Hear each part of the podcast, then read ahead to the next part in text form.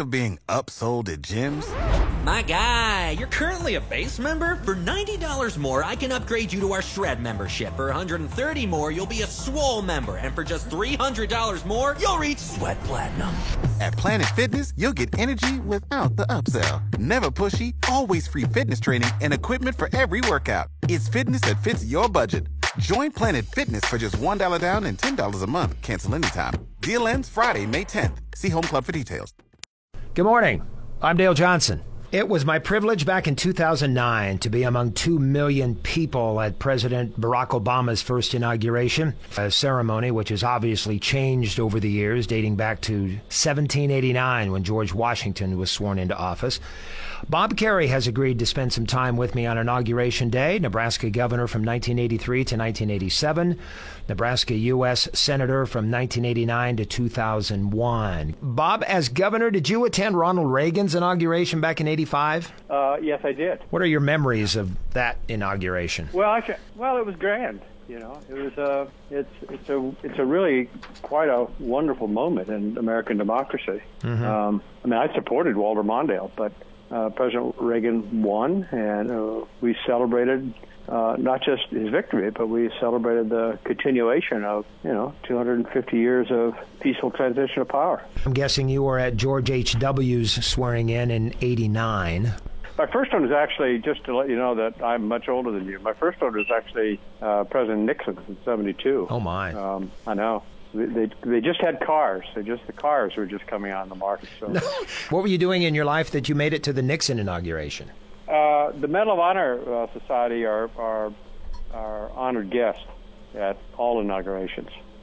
Uh, not not the Biden one, of course, because nobody you know nobody other than former member of Congress are going. I I chose not to, having survived uh, not getting COVID thus far. Uh, I'd hate to go to the inauguration and discover that Ted Cruz gave me COVID, so I'm not going to go.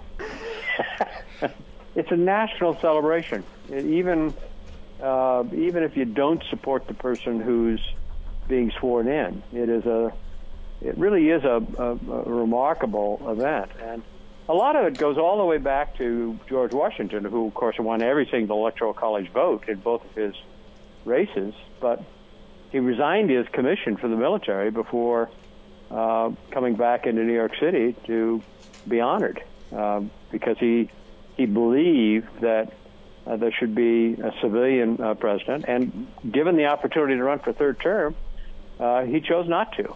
Again, I'm nothing against Roosevelt for running for a third and a fourth, but it's he believed in a peaceful transition of power, and and though uh, they were both from Virginia, uh, he was no fan of of Jefferson when Jefferson came in four years later. He was a fan of John Ad- John Adams. But anyway, it's it's, it's this peaceful transition, regardless of how unpopular the winning candidate is. That's what you do. We did that with. I didn't go to uh, President Trump's uh, inauguration. Uh, I didn't actually go to either of the uh, inaugurations of President Obama, but I watched both. I celebrated both. It's a quite remarkable part of, of American democracy, worthy of celebrating. Yeah, and this is equally remarkable the fact that there is not a person on this planet that has seen what we have seen uh, today with this inauguration and what's happened in the last two weeks or so with the uprising of January 6th and and then President Trump throwing Vice President Pence under the bus for what he wouldn't do for him uh, on the confirmation of the Electoral College, and on and on and on and on and on. And, and 400,000 Americans dead from a pandemic. Mm-hmm. Uh, I, I thought what uh, the president-elect did last night was uh, really important and good. Uh, with 400 lights along the reflecting pool, which is one of the most impressive sights in the Capitol, um, uh, from either direction, either looking towards the Washington Monument or looking back at, at Lincoln sitting uh, in his uh, memorial. So it, it's quite a remarkable location, and I thought a truly wonderful thing that President-elect Biden did and Kamala Harris did by remembering that you know in less than a year we've 400,000 Americans have died and are still. Uh, you know, I don't know what the total was yesterday, but probably a couple thousand more Americans died yesterday, and I don't think it, I just don't think we should should become so numb to it we don't recognize the loss of this year and the trauma because the trauma has been substantial. well, far more than the in the assault on the on the on the Capitol, to my mind, in terms of the impact on the country, is the Uh, is the death of nearly half a million Americans. Bob, during the president's remarks before he boarded Air Force One and took off for his resort in Florida, he claimed that he has a 91% approval rating among veterans. And I know that during his administration, you were asked about remarks made by the president and actions taken or not taken by the president regard, regarding veterans. Are veterans in this country better or worse off? And do you believe in that 91% approval rating? Well, uh, no, I don't. It, it, I mean, it, to be uh, accurate, it's, it's probably the last lie he gets to tell as president of the United States. No, I don't believe it. Uh, I think there actually is evidence, thanks, it hasn't been remarked on very much, but among the areas where there is a substantial amount of bipartisan effort in the Congress is trying to take care of our veterans. Now, we've there's been a, a number of incidents that indicate, um, you know, that uh, we aren't doing a perfect job, but uh, I do think you know, if you look at what uh, the Republicans and Democrats did in both the House and Senate to try to come together to try to answer the question, how do we take care of Americans' veterans, especially, you know, we've been a war, we've had a war going on in Afghanistan since 2002, uh, with men and women constantly deploying to uh, a war zone that many Americans, quite frankly, might, might not even be aware they're doing. Uh, so I, th- I think I, I, I think the president is, is certainly justified in saying that a lot of good things have been done to help America's veterans in the last four years. But uh, as to whether or not it's 91% support, there's no question that a lion's share of that credit goes to the Congress itself. And, and the American people need to understand that this is not a not a shot at, at, at former President Trump. This is a recognition that um, we need to we need to praise the Republicans and Democrats that have, in a bipartisan way, done what they could to improve the quality of life for men and women who've worn the uniform. I want to circle back to January 6th. Your thoughts, having seen some of the cell phone video of the rioters moving up the steps and coming very close to an open door where the Senate was in session meeting, talking about the Electoral College turned left instead of right, uh, thanks to a, a Capitol security guard. But having been in that chamber, Bob, as a U.S. senator, did, did you have any? What were your thoughts when you saw the rioters moving up the steps? Well, my, my number one concern was for the staff. I mean, uh, again, it's uh, um, uh, Nebraskans should pay attention to a simple fact, which is we have 535 elected people in the Congress. In this case, the vice president was there as well, and the, at that time, uh, by that time, the president turned against Vice President Pence. Um, I mean, his his speech, just to be clear, if you listen to the speech and then read the statute, the federal statute on insurrection, they align.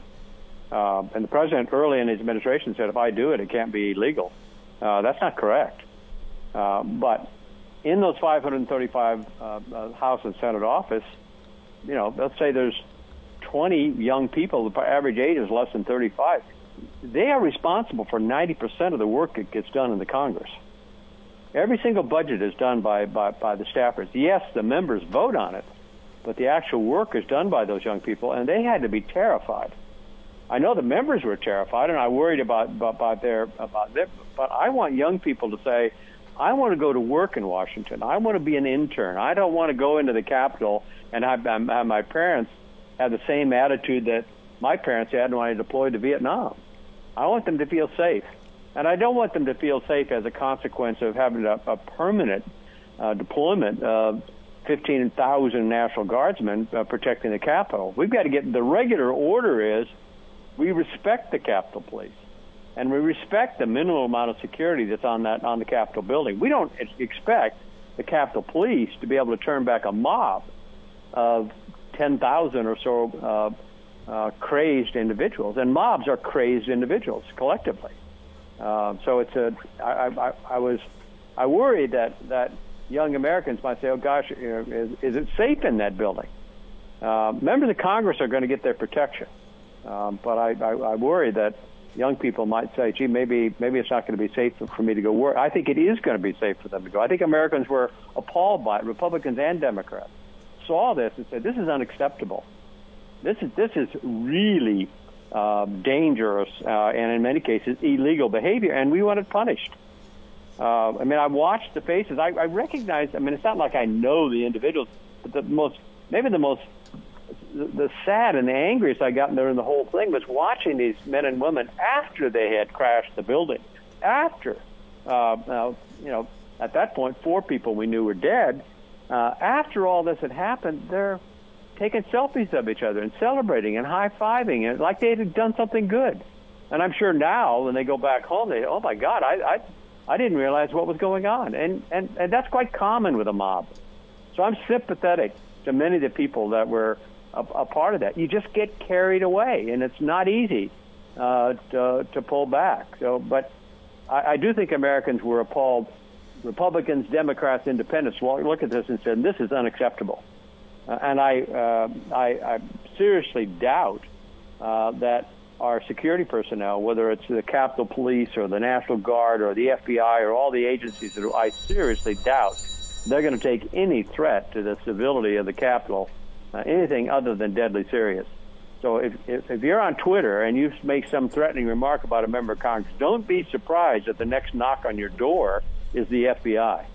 Uh, because I think Americans look at this thing now, again, all, across all, all political uh, orientations, that this is unacceptable. Uh, we can't threaten the people that are in the Capitol, uh, elected and otherwise, exercising a really important part of this remarkable constitutional requirement that we have a peaceful transition of power.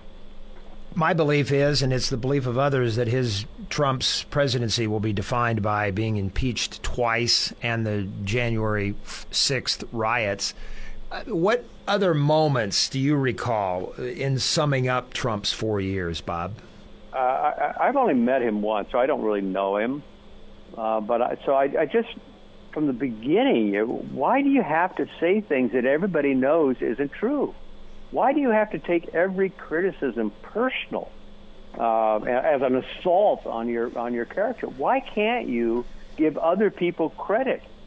Uh, you know, it, I, I expect, and one of the good things about President Biden, even if you disagree with his policies, you're going to see somebody who says, "Here's something that President Trump did before me that I'm going to give him credit for." He's not going to be afraid to give Obama, I mean Trump, Trump credit or George W. Bush credit or predecessors credit. He's not going to be, and and, and if, I think if he makes mistakes, he's going to be willing to share the blame. Um, and, it, and I don't know if he's always this way, but the president left me with the impression that unless there was something in it for him, uh, he wouldn't do it. And unless he could claim total credit for it, he wouldn't do it. I don't recall him ever saying, "Here's a mistake I made. Here's something I wish I had done differently." Uh, so I, I just there's a there's, it's a personal side, and the personal. It's the first time in my life I haven't been able to say to my children, now my grandchildren, "There's somebody you should admire." Ronald Reagan was somebody I could tell my kids to admire. So, by the way, was Richard Nixon, to put it to, to, to maybe say something unpopular in Democratic circles. Certainly, that's the, the case with George Herbert Walker Bush and George W. Bush we had plenty of political fights uh, and arguments, but I admired their behavior. I admired the way they conduct, and, and I don't admire the behavior of former President uh, Trump. What else you want to talk about, Bob? What else is on your mind? Uh, well, I'm just grateful that both you and I are are alive, and yeah. uh, you know, it's, I think it's going to be a. I do think that well, among the things that that uh, President uh, Biden is, is doing is the obvious things necessary to put this to get get the, this pandemic behind us. Uh, going to use the power of our military. My goodness, whatever else you think of our fighting forces, they're great at logistics. And so to use the use the federal law that allows the military to get more engaged with maybe building even hospitals or facilities or wherever to get the vaccine uh, deployed to Americans, I, th- I I do expect and, and, and you know, maybe me just being too hopeful. I think by summer, um, this is going to be a part of our history. Unfortunately, it's going to be part of our history that includes, at that point, maybe a half a million dead Americans. So, and I, so I'm, I am optimistic about uh, what's going on now. I do think there's a chastening that's occurred. Yes, you still have uh, Trump supporters that are angry, many perhaps getting angry at things I'm saying here this morning. But I think the majority of, of Americans, a large majority of Americans, want the debates to go forward in a peaceful fashion. Whether the debate is about abortion or the debate is about taxes or debate about size of the government or health care, or immigration, you can raise your voice, can get angry, but it's got to be peaceful. And it's got to be as honest as you possibly can. I, I, I do think it's been a, a chastening moment for American democracy and a good moment in the end for American democracy. Bob, thanks for your time. Appreciate you making yourself available from New York City. You're good. You're well. well you said you, you don't have COVID. I, well, your family's no, good. I'm, all is all is well on my end. Good. I've, I've nothing but gratitude every day when I get up. Good. I'm the same way. Bob Kerrey joining me today on Inauguration Day.